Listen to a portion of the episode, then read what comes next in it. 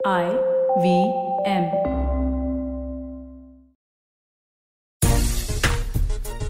नमस्कार, खेल नीति पर आपका स्वागत है। मैं हूँ राजीव मिश्रा। आज खेल की शुरुआत एक क्विज के साथ करते हैं और आज की तारीख को लेकर ये क्विज है, यानी दो मार्च को लेकर ये क्विज है और दो मार्च साल 2003 को एक बहुत बड़ी पारी खेली गई थी वनडे क्रिकेट में। शायद वन ऑफ़ द बेस्ट पारी थी वो। आज अपने क्रिकेट एक्सपर्ट से भी जानेंगे। कि ये बेस्ट पारी कौन थी और क्या वो भी ये मानते हैं कि एक फियरसम बॉलिंग अटैक के सामने जिस तरह की बैटिंग की गई थी, वो अपने आप में एक यादगार पल था।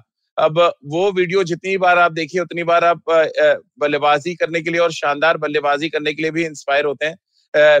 ये इस वीडियो के बारे में, इस तारीख के बारे में बात करेंगे और साथ ही सीनियर खिलाड़ियों के गिरते ग्राफ के बाद, बारे में बात करेंगे और क्या उनके गिरते ग्राफ की वजह से क्या टीम से उनका पत्ता पूरी तरह से साफ़ हो जाएगा। इस पर भी बातचीत करेंगे। तमाम व्यूवर्स का भी बहुत बहुत स्वागत है। खेल नीति के प्लेटफॉर्म पर हमारे दोनों क्रिकेट एक्सपर्ट निखिल निखिल भाई और सभा भाई समय हमारे साथ जुड़ चुके हैं।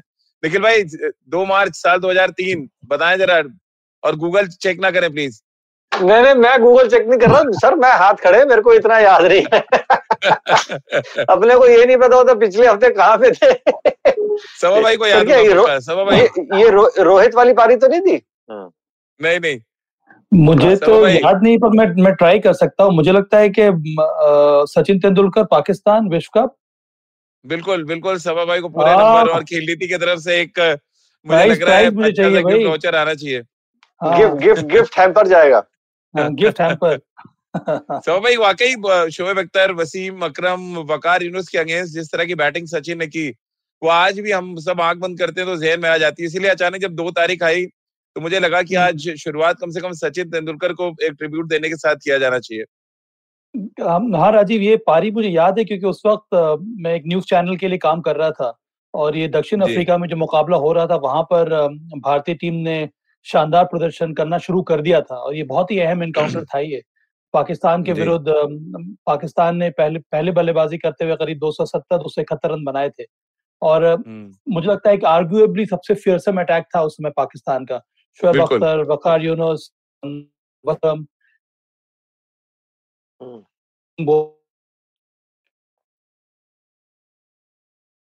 और भी तो उसके सामने जिस तरह की शुरुआत सचिन ने प्रदान की थी उसी वजह से भारत वो मैच जीत पाया था और उसके बाद अंत में मुझे याद है कि युवराज ने आकर शानदार पारी खेली थी राहुल द्राविड के साथ और आसानी से हम वो मुकाबला जो है वो जीत गए थे आपको निखिल भाई याद है कुछ सचिन तेंदुलकर की वो पारी बिल्कुल वो छक्का याद है? शोएब अख्तर वाला जो पॉइंट के ऊपर से उन्होंने मारा था वो कुछ दृश्य है ना आपके जहन में वो बिल्कुल वो बैठे रहते हैं।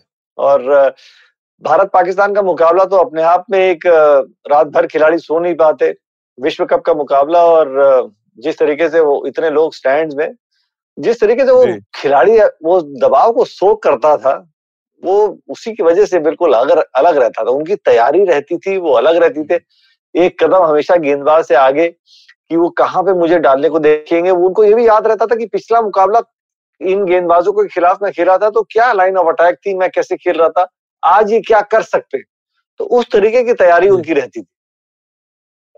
बिल्कुल सभा भाई सचिन की एक बड़ी खासियत थी कि एक मिशन लेकर वो हर वर्ल्ड कप में जाते थे और ज़्यादातर उनको मायूस लौटना पड़ता था। नाइनटी सिक्स का वर्ल्ड कप याद करें, बहुत ही ज़बरदस्त बैटिंग की, फिर साल 2003 में उन्होंने बहुत ज़बरदस्त बैटिंग की। हर हर बार ऐसा लगता था अकेले वर्ल्ड कप जिता के ले जाएँगे। लेकिन हर बार कभी सेमीफाइनल, कभी फाइनल में मायूस लौटना पड़ता था। आपसे कभी बात होती थी सचिन से क्योंकि दो मार्च इतनी खास दिन है, पाकिस्तान को तो हमने हराया था, लेकिन ऑस्ट्रेलिया ने हमें हरा दिया था और बहुत वन साइडेड वो फाइनल मुकाबला हम हार गए थे उसमें।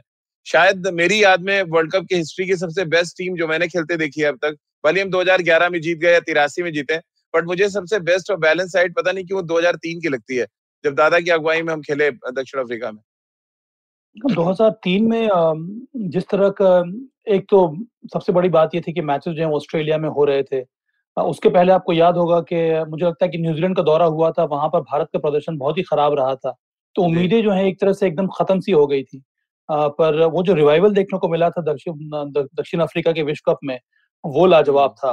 और इसी वजह से हर मैच जीतने के बाद जो फिर से जो आशाएँ वो बढ़ती जा रही थी।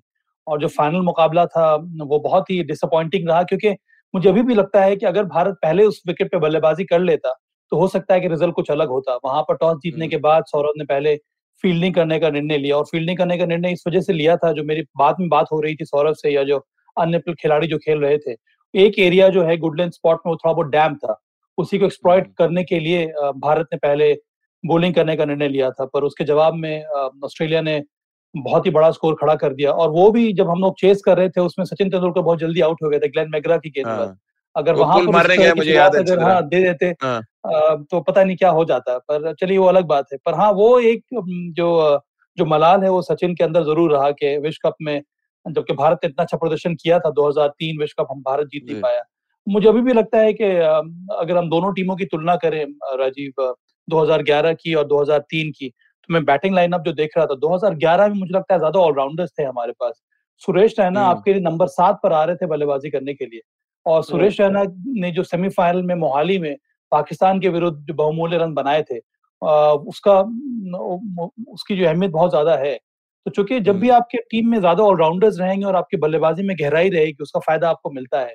और अंत में 2011 विश्व कप में वही देखने को मिला। निखिल भाई एक और वर्ल्ड कप याद आता है उन्नीस सौ निन्यानवे का जो सचिन के लिए बहुत यादगार था। उन, उनके पिताजी का देहांत हुआ वापस वो मुंबई आए और अगले मैच में आकर उन्होंने शतक लगा दिया। क्या कुछ यादें हैं आपकी? क्योंकि दो मार्च से वर्ल्ड कप जुड़ा हुआ है तो वर्ल्ड कप की एक मेमोरी आपकी ले लें और उसके बाद हम बात करते हैं सीनियर खिलाड़ियों के बारे में। ये तो मौजूद है भाई पंद्रह में। हाँ पंद्रह में तो इसीलिए इनसे पूछ रहा हूँ मैं। मैं मैं था वहाँ पे और जब ये खबर आई थी तो सबको बड़ा दुख हुआ था और सोच ये थी कि वो वापस जा रहे हैं और हम लोग मेरे ख्याल में जिम्बाब्वे वाला मुकाबला हार गए थे उस समय जब नौ रन चाहिए थे तीन विकेट हाथ में थी तो वो बहुत महत्वपूर्ण वो विश्व कप था लेकिन सबको इतना दुख हुआ था कि हमारे खुद के एक परिवार के हिस्सा के किसी का देहांत हुआ और जब वो वापस आए आँखें बिल्कुल लाल थी लाजमी बात है पिताजी का देहांत था लेकिन उस खिलाड़ी की वो कमिटमेंट देखिए कि वो विश्व कप जीतने का जुनून कि वापस आए तुरंत और वो कीनिया के खिलाफ मुकाबला था वो मुकाबला मैं खेल भी रहा था आँखें लाल थी उनको मैं अभ्यास करा रहा था सुबह मैच से पहले। आके थोड़ी सी वो नॉकडाउन कर रहे थे और 140 रन उन्होंने बनाए थे। हम्म। तो उस मुकाबले में तो पता चलता है कि मेंटल उनकी ताकत क्या रही थी। और सिर्फ़ वही एक जुनून था कि जो एक चीज़ हासिल करनी है अपनी टीम को अपने देश को वो विश्व कप जिताना है। और वहाँ पे भी उनकी तैयारी जो रहती थी ये हादसा होने से पहले भी जब हम लोगों का तीन हफ़्ते का वहाँ पे एक कैंप भी लगा था इस विश्व कप में राजीव भाई ड्यूक्स का सफ़ेद गेंद इस्तेमाल हुआ था जिसकी सीम जो है ना सिलाई बड़ी उभरी रहती थी और आपको याद है वो जिम्बाब्वे वाले मुकाबले में हमने कोई चालीस पचास रन एक्स्ट्रा में दे दिए थे क्योंकि गेंद जो है इतना ज़्यादा मूव हो रहा था वो कंट्रोल ही नहीं हो पा रहा था। तो विश्व कप की तैयारी में किस तरीके से स्विंग को काउंटर करना है तो सचिन उसकी वो तैयारी कर रहे थे। लेट खेल रहे थे 22 गज को छोड़ के क्रीज के आगे और दो गज आगे खड़े हो रहे थे कि वो फासला जो है विकेट का और छोटा हो जाए ताकि बॉलर को वो मौका ना मिले कि बॉल वो स्विंग करा करा सके। तो ये कुछ यादें हैं उस उन्नीस सौ निन्यानवे की विश्व कप की जो अद्भुत रही है। उस खिलाड़ी को तैयारी करते हुए देख के ना पता चलता था कि यार ये खिलाड़ी किस तरीके से तैयारी करता है और उनका सफलता का रहस्य भी यही है। बिल्कुल और आज एक तरह से मास्टर क्लास है निखिल भाई की तरफ़ से और सभा भाई की तरफ़ से जो मेमोरीज उन्होंने शेयर की है क्योंकि ये हम बहुत कम लोगों को पता है जो सचिन पाजी के साथ खेले हैं या उनके साथ रहे हैं उनको ही पता है कि ऐसे ही नहीं आप 200 टेस्ट मैच खेल लेते हैं। अब क्योंकि 200 टेस्ट मैच की बात आ गई तो सौवे टेस्ट मैच की भी बात होगी विराट सौवा टेस्ट मैच खेलेंगे चार तारीख को और ज़ाहिर से ये बात है उस टीम से कई ऐसे खिलाड़ी नदारत रहेंगे जो विराट के साथ पिछले आठ दस साल से खेल रहे थे वो चाहे चेतेश्वर पुजारा हो चाहे अजित रहाने हो लेकिन अब दिक्कत क्या है सभा भाई? कि जो रणजी ट्रॉफी के मैचेस में देख रहा था, उसमें टॉप टेन में ना तो चेतेश्वर पुजारा नज़र आ रहे हैं, ना अजय किन्हारने नज़र आ रहे तमाम यंगस्टर्स रन बना रहे हैं। ईशांत शर्मा, नवदीप सैनी जैसे गेंदबाज भी इम्पैक्ट नहीं डाल पा रहे कैसे आप देखते हैं क्या ये इंटरेस्ट खत्म हो जाता है सीनियर खिलाड़ियों का डोमेस्टिक क्रिकेट में? क्या रीजन आप देखते हैं कि जब आप एक बार टीम से ड्रॉप किए जाते हैं तो फिर आप, आपका वो इंटरेस्ट नज़र नहीं आता? वो चाहे फिर आप रणजी ट्रॉफी के मैच फोर डे के खेल रहे हो या आप वनडे के हो या टी ट्वेंटी के हो। कठिन होता है राजीव। सबसे पहले खुशखबरी तो ये है कि मोहाली जो टेस्ट मैच होने वाला है अब निखिल भी वहाँ मौजूद हैं कि फिफ्टी परसेंट जो स्पेक्टेटर्स हैं वो अलाउ किए जाएँगे। और मुझे लगता है ये बहुत ही अच्छी बात है विराट कोहली के लिए और ये ये सबब इसलिए हुआ कि खेल नीति पे हमने लगातार आवाज़ उठाई। है आपने भी कहा कि होना चाहिए। निखिल भाई भी थे राजकुमार सर ने तो बहुत ही निराश होते हुए कहा था कि नहीं दर्शक होने चाहिए। और शायद हम्म। हम सबकी बात सुनी गई तो ये अच्छी हाँ, बात तो है कि कम से कम सोशल मीडिया पे भी एक आवाज़ उठी हुई थी कि हाँ, दर्शक होने चाहिए इतना बड़ा अगर दिन है हमारे एक्स कैप्टन के लिए। हाँ ये डिजर्व भी करते हैं विराट कोहली। इतने शानदार तरीके से उन्होंने सर्व किया है कंट्री को। अपना सौवा टेस्ट मैच खेल रहे हैं वो वो भी यही चाहते होंगे। क्रिकेट फैंस भी मैदान पे रहें। फैमिली जो है मेंबर्स जो हैं वो भी मैदान पे रहें। और अंतर्राष्ट्रीय स्तर पर अगर आप मैच खेल रहे हैं टेस्ट क्रिकेट खेल रहे हैं तो आपकी हमेशा से यही एम्बिशन होता है कि आप लंबे समय तक भारत के लिए खेलें और एक मुकाम जब आता है वहाँ पर आप चाहते हैं कि अपने जॉयज और हैप्पीनेस को आप शेयर करें अपने क्रिकेट फैंस के साथ और अपने फैमिली मेंबर्स के साथ तो ये बहुत अच्छी खबर है। अब रही बात ऐसे खिलाड़ी की जो बहुत दिनों तक खेल चुके हैं अंतर्राष्ट्रीय स्तर पर वो जब टीम से उनको बाहर कर बाहर हो जाते हैं फिर कम करना बड़ा कठिन होता है और डोमेस्टिक लेवल बहुत ही टफ और इंटेंस कंपटीशन है राजीव। वहाँ पर बहुत सारी चीज़ें आपको खुद करनी होती हैं। और आपको बहुत ही स्टीली रिजॉल्व के साथ मैदान में उतरना होता है प्रदर्शन करना होता है। आप यूज़ टू हो जाते हैं एक अलग प्रकार के एनवायरनमेंट में। अंतर्राष्ट्रीय स्तर पर बहुत सारी सुविधाएँ आपको उपलब्ध की जाती हैं। बहुत सारे आपके आपके पास कोचिंग टूल्स रहते हैं। कई सारे क्वालिफाइड कोचेस आपके साथ काम करते रहते हैं। जो जो जो बैकरूम सपोर्ट जो आपको मिलता है वीडियो एनालिसिस का वो सारी चीज़ें आपको मुहैया कराई जाती हैं। पर एक बार जब आप फ़र्स्ट क्लास क्रिकेट खेलने आते हैं तो उतनी हद तक आपको सुविधाएँ नहीं मिल पाती हैं। और वहाँ से खुद। आपको आई थिंक इंडिविजुअल लेवल पर ही आपको मेहनत करनी होती है। उस रिजॉल्व के साथ आपको मैदान में उतरना होता है और वो सिंगल माइंडेड फोकस के साथ आपको प्रदर्शन करना होता है। और कई खिलाड़ियों के लिए काफ़ी ज़्यादा कठिन हो जाता है। पर यही बहुत बड़ा चैलेंज है और यहाँ पर इसी चैलेंज को एक्सेप्ट करना होगा। हमारे जो दिग्गज प्लेयर्स जिस समय टेस्ट टीम का हिस्सा नहीं है राजीव। निखिल भाई ले, लेकिन ये मोटिवेशन आएगा कहाँ से? आपको डोमेस्टिक क्रिकेट खेलना ही पड़ेगा अगर आपको वापसी करनी है। मैं फोर डे क्रिकेट के आंकड़े भी देख रहा था जो जो मैचेस खेले गए हैं। उनमें जो टॉप टेन बल्लेबाज है उसमें कोई भी सीनियर बल्लेबाज नज़र नहीं आ रहा है। या कोई भी इंडिया खेला हुआ एक करुण नायर है जो बहुत नीचे है लगभग तेरहवें चौदहवें नंबर पे है जो उन्होंने 200 से ज़्यादा रन बनाए। नहीं तो बिहार के गनी है जो नंबर टॉप कर रहे हैं फिर सरफराज है मुंबई के फिर तरुण कोहली है जो मिजोरम जाके खेल रहे हैं। क्या रीजन आप देख रहे हैं कि जो इतना रनों का अंबार लगा के आए इंटरनेशनल क्रिकेट में वो अब डोमेस्टिक क्रिकेट में भी जूझ रहा है लेकिन खेलना चाहते हैं। क्या सही समय है ये सेलेक्टर्स का बात करने का? क्योंकि अगर आप इंटरनेशनल क्रिकेट में किसी जगह की जगह रोक रहे हैं तो फिर स्टेट लेवल पे भी आप किसी की जगह रोक रहे हैं किसी यंगस्टर की। ये ये क्या राइट टाइम है समय सोचने का सीनियर्स के लिए? देखिए बहुत ज़रूरी रहता है कि आपका सेल्फ असेसमेंट की बात। सेल्फ असेसमेंट के साथ सर आपको जुनून अगर आप टीम में वापसी हाँ। करना चाहते हैं तो जैसे सभा भाई ने कहा क्योंकि आप अंतर्राष्ट्रीय क्रिकेट इतने साल खेल चुके हैं या आप अंतर्राष्ट्रीय क्रिकेट टीम का हिस्सा हो चुके हैं तो आपको पता है कि मैंने तैयारी किस तरीके से करनी है। अभ्यास के समय पे भी जो मैं पाँच से छह घंटे मैदान में लगाता हूँ तो किस तरीके से किस प्रोफेशनल अप्रोच से मैं तैयारी कर सकता हूँ। तो आपके पास सारी चीज़ें हैं उस अनुभव का आपको इस्तेमाल करना है लेकिन वो भूख होनी चाहिए। आपको याद होगा राजीव भाई सभा भाई को भी याद होगा वीवीएस लक्ष्मण जब ड्रॉप हुए थे तो वीवीएस लक्ष्मण ड्रॉप होने के बाद मेरे ख्याल में अगर मैं गलत नहीं हूँ तो दो दोहरे शतक और एक तेरह शतक उन्होंने लगाया था डोमेस्टिक हम्म। क्रिकेट में वो कहते हैं ना दरवाज़ा खटखटाते हैं तो डोमेस्टिक क्रिकेट में उन्होंने दरवाज़ा खटखटाया नहीं वो तोड़ दिया था कि सिलेक्टर्स को मजबूर किया था कि आपने इतने रन बना दिए थे कि आपका चयन दोबारा होना कि एक खिलाड़ी एक खराब फॉर्म से जूझ रहा था उनको टीम से ड्रॉप किया और फिर वो वापसी कर रहे हैं। तो वो भूख होनी ज़रूरी है, क्योंकि बाकी सारा इन्वायरमेंट अनुभव आपके साथ मौजूद है। किस तरीके से आप उसका इस्तेमाल करते हैं, वो आपके हाथ में।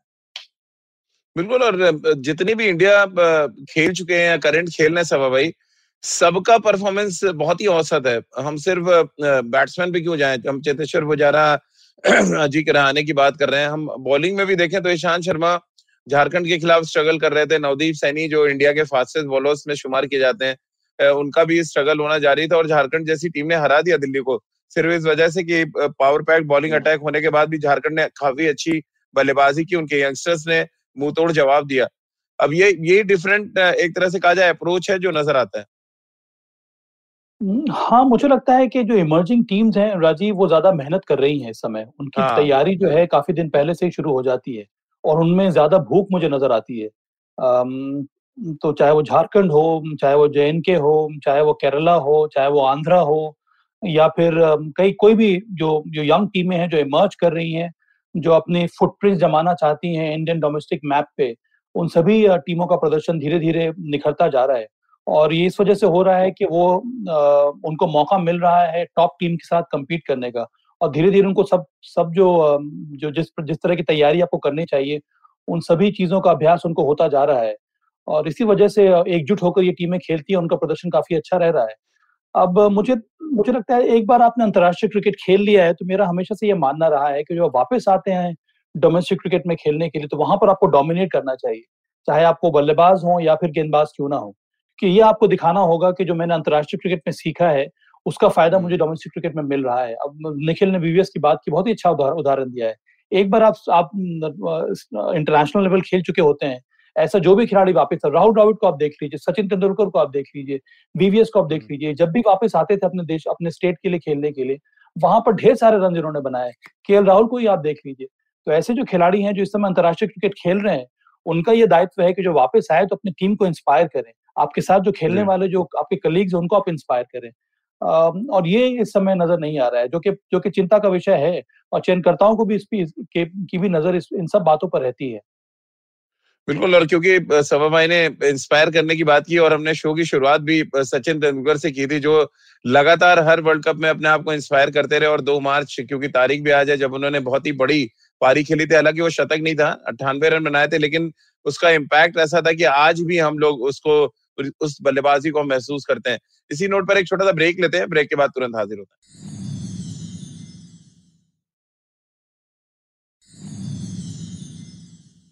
ब्रेक के बाद एक बार फिर आपका स्वागत है। निखिल भाई और सभा भाई के साथ आप देख रहे हैं और सुन रहे हैं खेल नीति। सभा भाई, एक सवाल आपके लिए आया बड़ा इंटरेस्टिंग सवाल है कि बीसीसीआई स्पोर्ट्स साइंस में बहुत कुछ इन्वेस्टमेंट कर रही है इन दिनों। उसके बावजूद भी हमारे जो यंगस्टर्स है, बहुत जल्दी जल्दी फ्रीक्वेंटली इंजर्ड हो रहे हैं। फिर वो चाहे शुभमन के लिए हम बात कर लें या वॉशिंगटन सुंदर की बात कर लें क्या आ, क्या रीजन आप देख रहे हैं इसके पीछे? और सिलेक्शन का फिर क्राइटेरिया क्या होना चाहिए? क्योंकि मैच तो खेलते नहीं आप जैसे इंजरी खत्म होती है अब वापस आ जा रहे हैं। सबसे पहली बात यह है कि सिलेक्शन के क्राइटेरिया जो है इस समय बहुत ज़्यादा क्लियर हो गए हैं राजीव के हम्म। जब आप आपको चोट आपको आपको इंजरी हुई है आपको रिहैब के लिए एनसीए में जाना होता है वहाँ से एक बार आपको फिटनेस रिपोर्ट आपकी सही आ जाती है तो फिर चयनकर्ताओं को इन्फॉर्म किया जाता है कि ये खिलाड़ी फिट है। उसके बाद चयनकर्ताओं की कोशिश यही होती है उसके, उस खिलाड़ी को मैच फिटनेस पे देखा जाए तो अगर वो मैचेस खेल रहा होता है, उसके बाद ही उसको, उसका चयन होता है। तो ये एक तरह का पैटर्न देखने को मिल रहा है जो कि अच्छी बात है। जब तक कि आप एक सिस्टम नहीं बनाएँगे, जब तक कि आपके पास प्रोसेस नहीं होगा तभी आपके अंदर आपके सिस्टम में पारदर्शिता नज़र आएगी। तभी खिलाड़ियों को का विश्वास बढ़ेगा कि एक सिस्टम फॉलो हो रहा है और वो सिर्फ़ मेरे लिए नहीं है, हर एक खिलाड़ी के लिए के लिए ही है। ये एक अलग बात होगी अब स्पोर्ट्स साइंस को लेकर जो वसंत जी ने बात उठाई है वो सही भी है। और बीसीसीआई इस समय बहुत ही बारीकी से इस तरफ़ देख रहा है। जो एनसीए है नेशनल क्रिकेट सेंटर है वहाँ पर एक स्पोर्ट्स साइंस का सेंटर काफ़ी दिनों से शुरू हो गया है। और भी कई सारे अभी इस इस वक्त प्रोफेशनल्स को हायर किया जा रहा है एनसीए में। जो एक स्पोर्ट्स साइंस का एक अलग यूनिट बनाया जाएगा। जिसके अंदर एस एन सी जिसके अंदर फिजियोज जिसके अंदर अलग प्रकार के जो प्रोफेशनल्स होते हैं, जो मेडिकल प्रोफेशनल्स हैं, वो सब के सब इसी यूनिट के अंदर काम करेंगे। तो ये एक एक बहुत ही ज़बरदस्त पहल है और मच वांटेड ये इनिशिएटिव है बीसीसीआई द्वारा। बिल्कुल वही अगर हम निखिल भाई, शाहबाज नदीम को लेके भी सवाल आ रहे हैं, रूपा सोनी के सवाल हैं और भी दर्शकों के सवाल हैं कि एक तरफ़ जहाँ ज़िक्र रहने हैं या चेतेश्वर पुजारा हो, ईशान किशन हो, नवदीप सैनी जैसे हैं, जो तमाम भारतीय जर्सी पहन चुके हैं, सब चार दिन के क्रिकेट में फेल रहे हैं। वहीं शाहबाज नदीम एक ऐसे गेंदबाज हैं जो लगातार लड़ रहे हैं, वापसी के लिए लड़ रहे हैं अभी दो मैचों में बारह विकेटें उनकी हो गई हैं। कैसे आप देखते हैं ये जिस तरह की मानसिक मजबूती के साथ कुछ खिलाड़ी लड़ रहे हैं अभी भी वापसी के लिए? वो भूख है। राजीव भाई सीधी सी बात है भूख है। आप अपने देश को एक बार फिर से रिप्रेजेंट करने की वो भूख है। आपके हाथ में क्या है? आपके हाथ में गेंद है और बतौर गेंदबाज शाबाज क्या कर सकता है कि विकेट ही ले सकता है? उसके आगे उनके हाथ में कुछ भी नहीं है।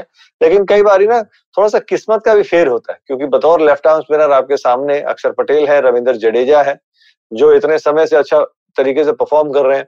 अब कितने सारे सलामी बल्लेबाज हैं जो अच्छे अंदाज से रन भी बना रहे हैं लेकिन आपके सामने बट बट निखिल भाई मैं डिफर करता हूँ। शायद शहबाज नदीम जो है ज़्यादा बेहतर गेंदबाज है। उनको जगह इसलिए नहीं मिलती कि बैटिंग नहीं कर सकते हैं। रविंद्र जडेजा के पास भी बैटिंग है अक्षर पटेल के पास भी बैटिंग और फील्डिंग दोनों अच्छी करते हैं। एज अ बॉलर मुझे लगा दोनों से अच्छे हैं शहबाज नदीम। बिल्कुल सही बात। इसका समर्थन करेंगे। फिंगर स्पिनर आप फिंगर स्पिनर आप देख रहे हैं आप रविंद्र जडेजा और अक्षर पटेल अगर टीम के बैलेंस की बात करते हैं तो वो मैदान में क्या लेके आते हैं कि वो नीचे आके बैटिंग नहीं कर सकते? और ये चीज़ रविंद्र जडेजा को अब क्या लगभग दस बारह साल हो गए खेलते के लिए। शहबाज नदीम के हाथ में क्या थी? उनके हाथ में कला थी कि बॉलिंग अच्छी कर सकते। अपनी क्या वो बैटिंग स्किल्स में सुधार कर सकते थे? थोड़ा सा और कंपेरेटिव एज लाने के लिए। तो वो उसके हाथ में उनके हाथ में वो भी था। तो मेरा ये मानना है कई बार वो किस्मत का भी फेर रहता है। तो आप कैसे देखते हैं? शहबाज नदीम जैसे गेंदबाज जो अच्छा कर रहे हैं या करुण नायर जिस तरह से कर रहे हैं वापसी के लिए वो भी बहुत ज़ोर लगा रहे हैं। शायद इंडियन क्रिकेट के सबसे अनफॉर्चुनेट बैट्समैनों में से एक है जो ट्रिपल सेंचुरी बना के भी बाहर रहे और अभी तक उनकी जगह नहीं बन पाई टीम में। पर ये अच्छी बात है राजीव। ऐसे खिलाड़ी जो एक बार अंतरराष्ट्रीय स्तर पर खेल चुके हैं वो वापसी करने की का प्रयास कर रहे हैं इसी वजह से कंपटीशन जो है वो बढ़ता जाता है। शाहबाज हम्म। नदीम एक इफ़ेक्टिव लेफ़्ट आर्म स्पिनर आपको याद है कि रांची में उनको एक मौका मिला था टेस्ट मैच खेलने का।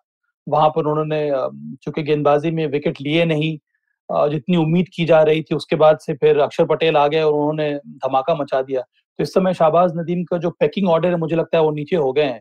इसी वजह से हम्म। इस समय उनके चांसेस नहीं मिल रहे हैं। पर हाँ अगर आप विकेट लेते रहेंगे तो जैसा कि निखिल ने कुछ देर पहले कहा था कि आपको दरवाज़ा खटखटाते रहना होगा। इस समय सौरभ कुमार जो है लेफ़्ट आर्म स्पिनर यूपी के उनका नाम पहले आ गया है। फिर वो शाहबाज अहमद है बंगाल के जो कि लेफ़्ट आर्म स्पिनर भी हैं और बैट बल्लेबाजी भी करते हैं।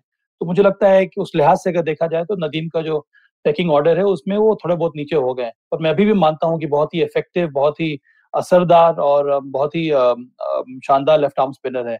करुण नायर को भी कोशिश करनी होगी क्योंकि इस समय जगह उतनी ज़्यादा है नहीं राजीव यहाँ पर तो कंपटीशन इतना ज़्यादा है जिसको जगह मिल रही है फिर उसको बाहर निकालना बड़ा मुश्किल हो जाता है। इसी वजह से चलिए कम से कम अब दो तीन जगह खाली हुई है क्योंकि जो हमारे जो एक्सपीरियंस खिलाड़ी हैं जिन्होंने जिन्होंने अच्छा परफॉर्म नहीं किया है उनकी जगह इस समय टेस्ट टेस्ट टीम में नहीं है। निखिल भाई कसार साहब का एक सवाल है कि ईशांत शर्मा के लिए क्या दरवाजे बंद माने जाए? अगर सौ टेस्ट मैच खेल के भी आप टीम में के स्क्वाड में नहीं आ पा रहे हैं आप दक्षिण अफ्रीका में एक भी टेस्ट मैच नहीं खेले क्या अच्छी बात नहीं होगी? अगर राहुल द्रविड़ विद्यमान साहा से बात कर सकते हैं कि आपके लिए जगह नहीं है हम आपको ड्रॉप कर रहे हैं तो क्या ये बात ईशांत शर्मा से नहीं की जा सकती? नहीं ज़रूर करी जा सकती है। क्या पता अभी भी शायद उनके लिए एक आउटसाइड चांस हो क्योंकि अभी भी एक टेस्ट मैच इंग्लैंड में खेलना है। जो आने वाले जो टेस्ट मैचेस हैं उसकी आपकी जो पेस बैटरी की तैयारी है आपके पास कम से कम एक अनुभवी गेंदबाज है जो अभी भी डोमेस्टिक क्रिकेट में खेल रहा है। लेकिन क्योंकि यंगस्टर्स भी अच्छा कर रहे हैं तो एक वो मुझे जो समझ में आता है कि वो एक बैकअप के तौर पर रहेंगे। और अगर इंग्लैंड के बाद इस डोमेस्टिक सीज़न के बाद उनका प्रदर्शन बैकअप वर्ड ही तो चुप रहा है। अगर आप सौ टेस्ट मैच खेल के बैकअप बॉलर है तो फिर फिर तो आप आपकी समस्या है आपके साथ फिर। आप बताएँ जरा। इतनी जल्दी आप किसी को बतौर कोच मैं उस तैयारी की तरफ़ से सोच रहा हूँ क्योंकि इस समय आपके पास मोहम्मद शमी है जसप्रीत बुमराह है मोहम्मद सिराज है जो उनके आगे हैं। लेकिन दुर्भाग्य से अगर किसी भी खिलाड़ी का इंजरी हो जाती है तब आप एक यंगस्टर को बताइए जहाँ पे सौ टेस्ट मैच खेल के आदमी बाहर बैठ रहा हो या तो वो टीम में खेलता है प्लेइंग इलेवन में या तो फिर वो रिटायरमेंट लेता है। वो ये तो इंडिया वाला मामला है। बतौर कोच आप थोड़ी ना किसी को आप फोर्स कर सकते हैं कि आप उनको जो है आप फोर्स फिर? किसको? रिधिमान साहब को। रिधिमान साहा से जो बात हुई होगी उनको आगे से जो विजन जो चल रहा था टीम को चलाने का उनकी वो विजन में नहीं आ रहे थे इसलिए उनको बात किया। ईशांत शर्मा की विजन जो दूर दृष्टि की मैं बात कर रहा हूँ क्या पता राहुल द्रविड़ उनका इस्तेमाल करने को देख रहे हैं? अगर दिमाग साहब के पास राइट है कि वो वो खुद फैसला करे अपने करियर के बारे में तो हाँ। ईशांत शर्मा के साथ भी वही अगर आप रिद्धिमान साहब के साथ बिल्कुल। फिर आप ईशांत शर्मा के साथ भी तो रिद्धिमान साहब भी घूम के ये तो रिद्धिमान साहब के भी तो हाथ में था ये भी अगर जो बात हुई है ये भी घूम के बोल सकते थे नहीं मैं अभी भी लड़ूँगा अगर मैं रन बनाता हूँ तो आप उनको किस तरीके से इग्नोर कर सकते ये तो हाथ में जो बात हुई है ना तो उसके हिसाब से आप किसी भी खिलाड़ी को फोर्स नहीं कर सकते। हाँ आप सिलेक्ट करने को देख सकते हैं विजन की तरफ़ आप अच्छा परफॉर्म करते रहेंगे। ईशांत शर्मा ने अगर पिछले दो रणजी ट्रॉफी के मैचेस में सात सात विकेट निकाले होते सौ टेस्ट मैच खेलने के बाद आप एक्सपेक्ट करते हैं गेंदबाज से कि कम से कम पाँच पाँच विकेट तो निकाले या तीन तीन विकेट तो भी चटका है मुकाबले जीता है क्योंकि आपके पास सौ टेस्ट मैचेस का अनुभव है। पर जिस हम्म। तरीके से विकेट चल रही है उनका जो परफॉर्मेंस रहा है तो मैं उसके हिसाब से चल रहा हूँ। बैकअप के तौर से मैं सिर्फ़ एक एक्सपीरियंस कैंपेनर की तरफ़ ले रहा हूँ। और फास्ट बॉलिंग एक अलग आर्ट है। रज भाई क्योंकि आप बैट्समैन के साथ आपके पास इतनी लाइन लगी रहती है। पेस बैटरी अभी भी जो है वो यंगस्टर्स में डेवलप हो रही है। ये हमारी खुशकिस्मती है कि एकदम से पिछले दस साल में हमारे पास ऐसे चार चार फास्ट बॉलर जो टेस्ट मैच में खेले जो 140 के स्पीड से ज़्यादा अधिक उन्होंने गेंदबाजी की उमेश यादव एक और उदाहरण है जो बाहर बैठे हुए जी। उमेश यादव भी कुछ नहीं कर रहे हैं दिक्कत यह रणजी ट्रॉफी में। या तो खेल नहीं रहे या तो घूम रहे हैं। ये भी तो एक मुद्दा रहता है हमेशा कि जो अगर आप इंडिया की जर्सी मिल गई है तो रणजी ट्रॉफी में तो कम से कम पहन के उतर जाइए उसको बाकी को इंस्पायर कीजिए वो भी नहीं होता है। सभा भाई ये आपको क्या लग रहा है? जैसे बैकअप बॉलर की बात कर रहे हैं अभिशांत शर्मा के लिए अब सौ टेस्ट मैच खेल के या तो आप लीड करें गेंदबाजी में या तो फिर आप कोचिंग दें दो ही चीज़ हो सकता है। जो जिमी एडेसन कर रहे हैं जो स्टुअर्ट ब्रॉड कर रहे हैं इंग्लैंड के लिए। देखिए, पेस बॉलिंग में जो स्पॉट्स होते हैं राजीव, वो कई सारे होते हैं। तीन, चार या पाँच स्पॉट्स अवेलेबल होते हैं पंद्रह में। और इसी वजह से ऐसे बॉलर्स जो जिनके पास इतना तो अनुभव है, उनका चांस हमेशा बना रहेगा, अगर वो अच्छे फॉर्म से गुजर रहे हैं तो। इसी वजह से अभी भी ऐसा माना जा रहा है कि ईशांत शर्मा के पास मौका है और उसके साथ साथ ये जो पैंडमिक है, उसके वजह से कई सारे खिलाड़ी नहीं खेल पा सकते हैं। अनफॉर्चुनेटली या फिर इंजरी की वजह से। तो स्पॉट्स कई कई सारे रहते हैं। आपने रिद्धिमान साहब की बात की सही बात है। तो वहाँ पर स्पॉट सिर्फ़ एक ही है। और जो राहुल द्राविड ने कन्वे किया था मैसेज वृद्धमान साहब को ये नहीं था कि अब रिटायर कर जाइए। उन्होंने मैसेज यही कन्वे किया था कि इस समय जो जो जो जो टीम मैनेजमेंट का विजन है वो चाह रहे हैं चूँकि आप नंबर वन विकेट कीपर नहीं है तो एक बैकअप के रूप में एक रिज़र्व विकेट कीपर के रूप में अच्छा यही होगा कि वो एक यंगस्टर को ग्रुप करें। और जब भी केस भरत को मौका मिला है उन्होंने अच्छा परफॉर्म किया है। कहने का मतलब ये नहीं है कि आप जाकर रिटायरमेंट ले लीजिए। कहने का मतलब यही कि इस समय हमारे स्कीम में आप नहीं बैठ रहे हैं। आप परफॉर्म कीजिए। अगर मौका मिलेगा तो आप वापस आ सकते हैं। तो ये ये और यही बात तो आप ईशांत शर्मा के साथ भी कर के साथ भी कर सकते हैं। वो निर्भर करता है ईशांत शर्मा के ऊपर को आपके के वो किस तरह से लेते हैं। अगर आपको वापसी करनी है तो आपको परफॉर्म करना होगा। नहीं तो फिर आप भी इस टीम में इस टीम का हिस्सा नहीं बन सकते हैं। लेकिन भाई, लेकिन जो भी डोमेस्टिक क्रिकेट में हम अभी तक देख पाए हैं, उसमें एक चीज़ तो साफ़ है कि सीनियर खिलाड़ियों का ग्राफ गिरा है और हमारे जो यंगस्टर्स हैं, वो अच्छा कर रहे हैं। और ये बड़ा फ़र्क डाल रहा है कि आपकी वापसी होगी भी तो कैसे होगी? यंगस्टर्स आके पाँच विकेट ले रहे हैं, छह विकेट ले रहे हैं। आपके जो यंगस्टर्स हैं, वो तीन सौ रन बना चुके हैं दो मैचों में। तो लड़ना तो पड़ेगा आपको फिर अगर वापसी करनी है, या तो फिर जो सजेशन हम दे रहे हैं, उसमें उसको माने सीनियर्स देखिए, राजीव भाई कंपटीशन लेवल इतना हो गया है यंगस्टर्स की भूख वो तैयारी वो मेहनत वो आप अगर आपसे आगे आ रहे हैं परफॉर्म परफॉर्मेंस के तौर पे अगर आप एक मुकाबले में खेल रहे हैं और यंगस्टर्स आपसे आगे जा रहे हैं तो आपको तो लड़ना पड़ेगा। आपको एक बड़ा अच्छा एक उदाहरण देता हूँ सचिन तेंदुलकर के आज सबसे पहले आपने सवेरे बात की थी। तेंदुलकर के जब पंद्रह अठारह साल हो गए थे अंतर्राष्ट्रीय क्रिकेट में उनकी सोच ये रहती थी जब टीम के साथ ट्रेनिंग करते हैं कि जो नया खिलाड़ी आता था पंद्रह में। और वो सबसे आगे भागता था। उनकी सोच ये होती थी कि मैं इस खिलाड़ी के साथ कंधे से कंधा मिला के ट्रेनिंग में आगे रहूँगा। वही मानदंड है कि भूख नहीं तो अमूमन कहते हैं कि आप सीनियर थोड़ा सा कंफर्ट जोन में हो जाते हैं वो थोड़ा सा पीछे दौड़ने को देखते हैं। लेकिन उनकी तैयारी थी कि मैं यंगस्टर्स के साथ कंपीट करूँगा। तो उसी मानसिकता के साथ जो यंगस्टर्स बढ़िया परफॉर्म कर रहे हैं उसी के साथ सीनियर्स को रणजी ट्रॉफी या डोमेस्टिक क्रिकेट में तो आपको उसी हिसाब से परफॉर्म करना होगा। कि अगर एक यंगस्टर। चार विकेट निकाल रहा है तो सीनियर भी पाँच विकेट निकाल के आपको दे रहा है। तभी तो आपका नाम वो चलता रहता। वो भारतीय क्रिकेट या किसी भी स्पोर्ट में आपका वो नाम चलते रहना चाहिए परफॉर्मेंस के चलते। आपके पास्ट परफॉर्मेंसेस वो पास्ट हो गए। करंट में ही करंट हम्म। है गुरु जी परफॉर्म नहीं करेंगे तो बड़ा मुश्किल है। सभा भाई आप भी मानेंगे कि जो डोमेस्टिक क्रिकेट फोर डे की चल रही है कुछ अच्छे यंगस्टर्स हमें मिल सकते हैं आने वाले सीज़न पे जिसमें टीम मैनेजमेंट की नज़र होगी। क्योंकि सीनियर खिलाड़ियों को तो बहुत देख लिया अब आप इंटरनेशनल क्रिकेट में फेल होते देख रहे हैं। अब डोमेस्टिक क्रिकेट में वही हाल है। तो फिर अच्छा है कि आप किसी सीनियर खिलाड़ी को देखें परखें और उसको ग्रूम करें। हाँ पर ये जो खिलाड़ी जिनके बारे में हम लोग जो परफॉर्म कर रहे हैं सब उनको भी काफ़ी ज़्यादा अनुभव है डोमेस्टिक क्रिकेट का। मनदीप सिंह हाँ। ने रन बनाए हैं सरफराज खान ने रन बनाए हैं और ये सभी जो दो तीन प्लेयर्स हैं ये काफ़ी दिनों से रणजी ट्रॉफी खेलते आ रहे हैं। और इस समय रेड बॉल क्रिकेट का महत्व बहुत ज़्यादा है और चयन करता हूँ कि नज़र इन खिलाड़ियों के ऊपर ज़रूर होगी क्योंकि अभी भी ये बिल्डिंग स्टेज है भारतीय टीम का। ये नहीं है कि जो दो तीन खिलाड़ी आ गए उन्होंने अपनी जगह पक्की कर ली है। तो अभी भी दरवाज़ा हम्म। खुला हुआ है। पेस बॉलर्स में कंपटीशन बढ़ गया है स्पिनर्स में कंपटीशन बढ़ गया है। मैं तो देखना चाह रहा हूँ कौन सा रिस्क स्पिनर है जो रेड बॉल क्रिकेट में अच्छा कर रहा है कि नहीं कर रहा है। ऐसा कोई नाम मुझे अभी तक देखने को मिला नहीं है। तो अभी भी रेड बॉल क्रिकेट में फिंगर स्पिनर्स ने ही विकेट लिया है चाहे वो शाहबाज नदीम हो या फिर शाहबाज अहमद हाँ। और भी कई सारे लेफ़्ट आर्म स्पिनर्स हैं जिन्होंने अच्छा किया। अनुकूल रॉय ने भी विकेट लिया है। मुंबई के हाईएस्ट विकेट टेकर चल रहे हैं वो भी लेफ़्ट आर्म स्पिनर है। हाँ वो भी लेफ़्ट आर्म स्पिनर है। एक प्रशांत सोलंकी करके मुंबई के लेग स्पिनर हैं जिनको जिनका वीडियो मैंने देखा है जिनको खेलते हुए देखा है। मुझे उम्मीद है कि वो लड़का भी ऊपर आना चाहिए पर अभी तक उन्होंने ज़्यादा विकेट लिया नहीं है। तो ये सारे प्लेयर्स हैं जिनके जिन, जिन जिनके परफॉर्मेंस के ऊपर निर्भर करता है वो कितनी जल्दी नेक्स्ट स्टेप अचीव करते हैं। तो चलिए, दो मार्च से हमने चर्चा की, शुरुआत की थी और चार मार्च से हम चर्चा को खत्म करेंगे क्योंकि चार मार्च को विराट कोहली अपना सौवा टेस्ट मैच खेलेंगे और कल हम विराट पे स्पेशल करेंगे। विराट सो नॉट आउट आपकी जो आपके जहन में जो विराट की बेस्ट टेस्ट इनिंग्स हैं, आप लेके आए और हम एक क्विज भी करेंगे बीच बीच में अपने क्रिकेट एक्सपर्ट्स के पास भी चलेंगे कि उनकी बेस्ट इनिंग्स टेस्ट क्रिकेट में कौन सी रही है। सत्तर शतक इंटरनेशनल क्रिकेट में वो बना चुके हैं। क्या सौवे टेस्ट में वो सौवा शतक लगाएँगे और जावेद मियादाद के रिकॉर्ड को बराबर करेंगे? इस पर भी आगे बातचीत करेंगे। बहुत बहुत शुक्रिया निखिल भाई आपका सभा भाई आपका हमारे साथ जुड़ने के लिए। तो खेल नीति के साथ आप भी रोज जुड़े। सुबह नौ बजे तीस मिनट पर खेल नीति के यूट्यूब चैनल और आईबीएम के फेसबुक पेज पर। इसके अलावा आप मुझसे जुड़ सकते हैं और अपने सवाल भेज सकते हैं। एट द रेट राजीव मिश मेरा ट्विटर हैंडल है। इसके अलावा खेल नीति पी पर आप अपने सवाल भेज सकते हैं। जो ये खेल नीति का ट्विटर हैंडल है, इसके अलावा खेल नीति का हर एपिसोड आप सुन सकते हैं आईबीएम मैप पर आईबीएम पॉडकास्ट डॉट कॉम पर।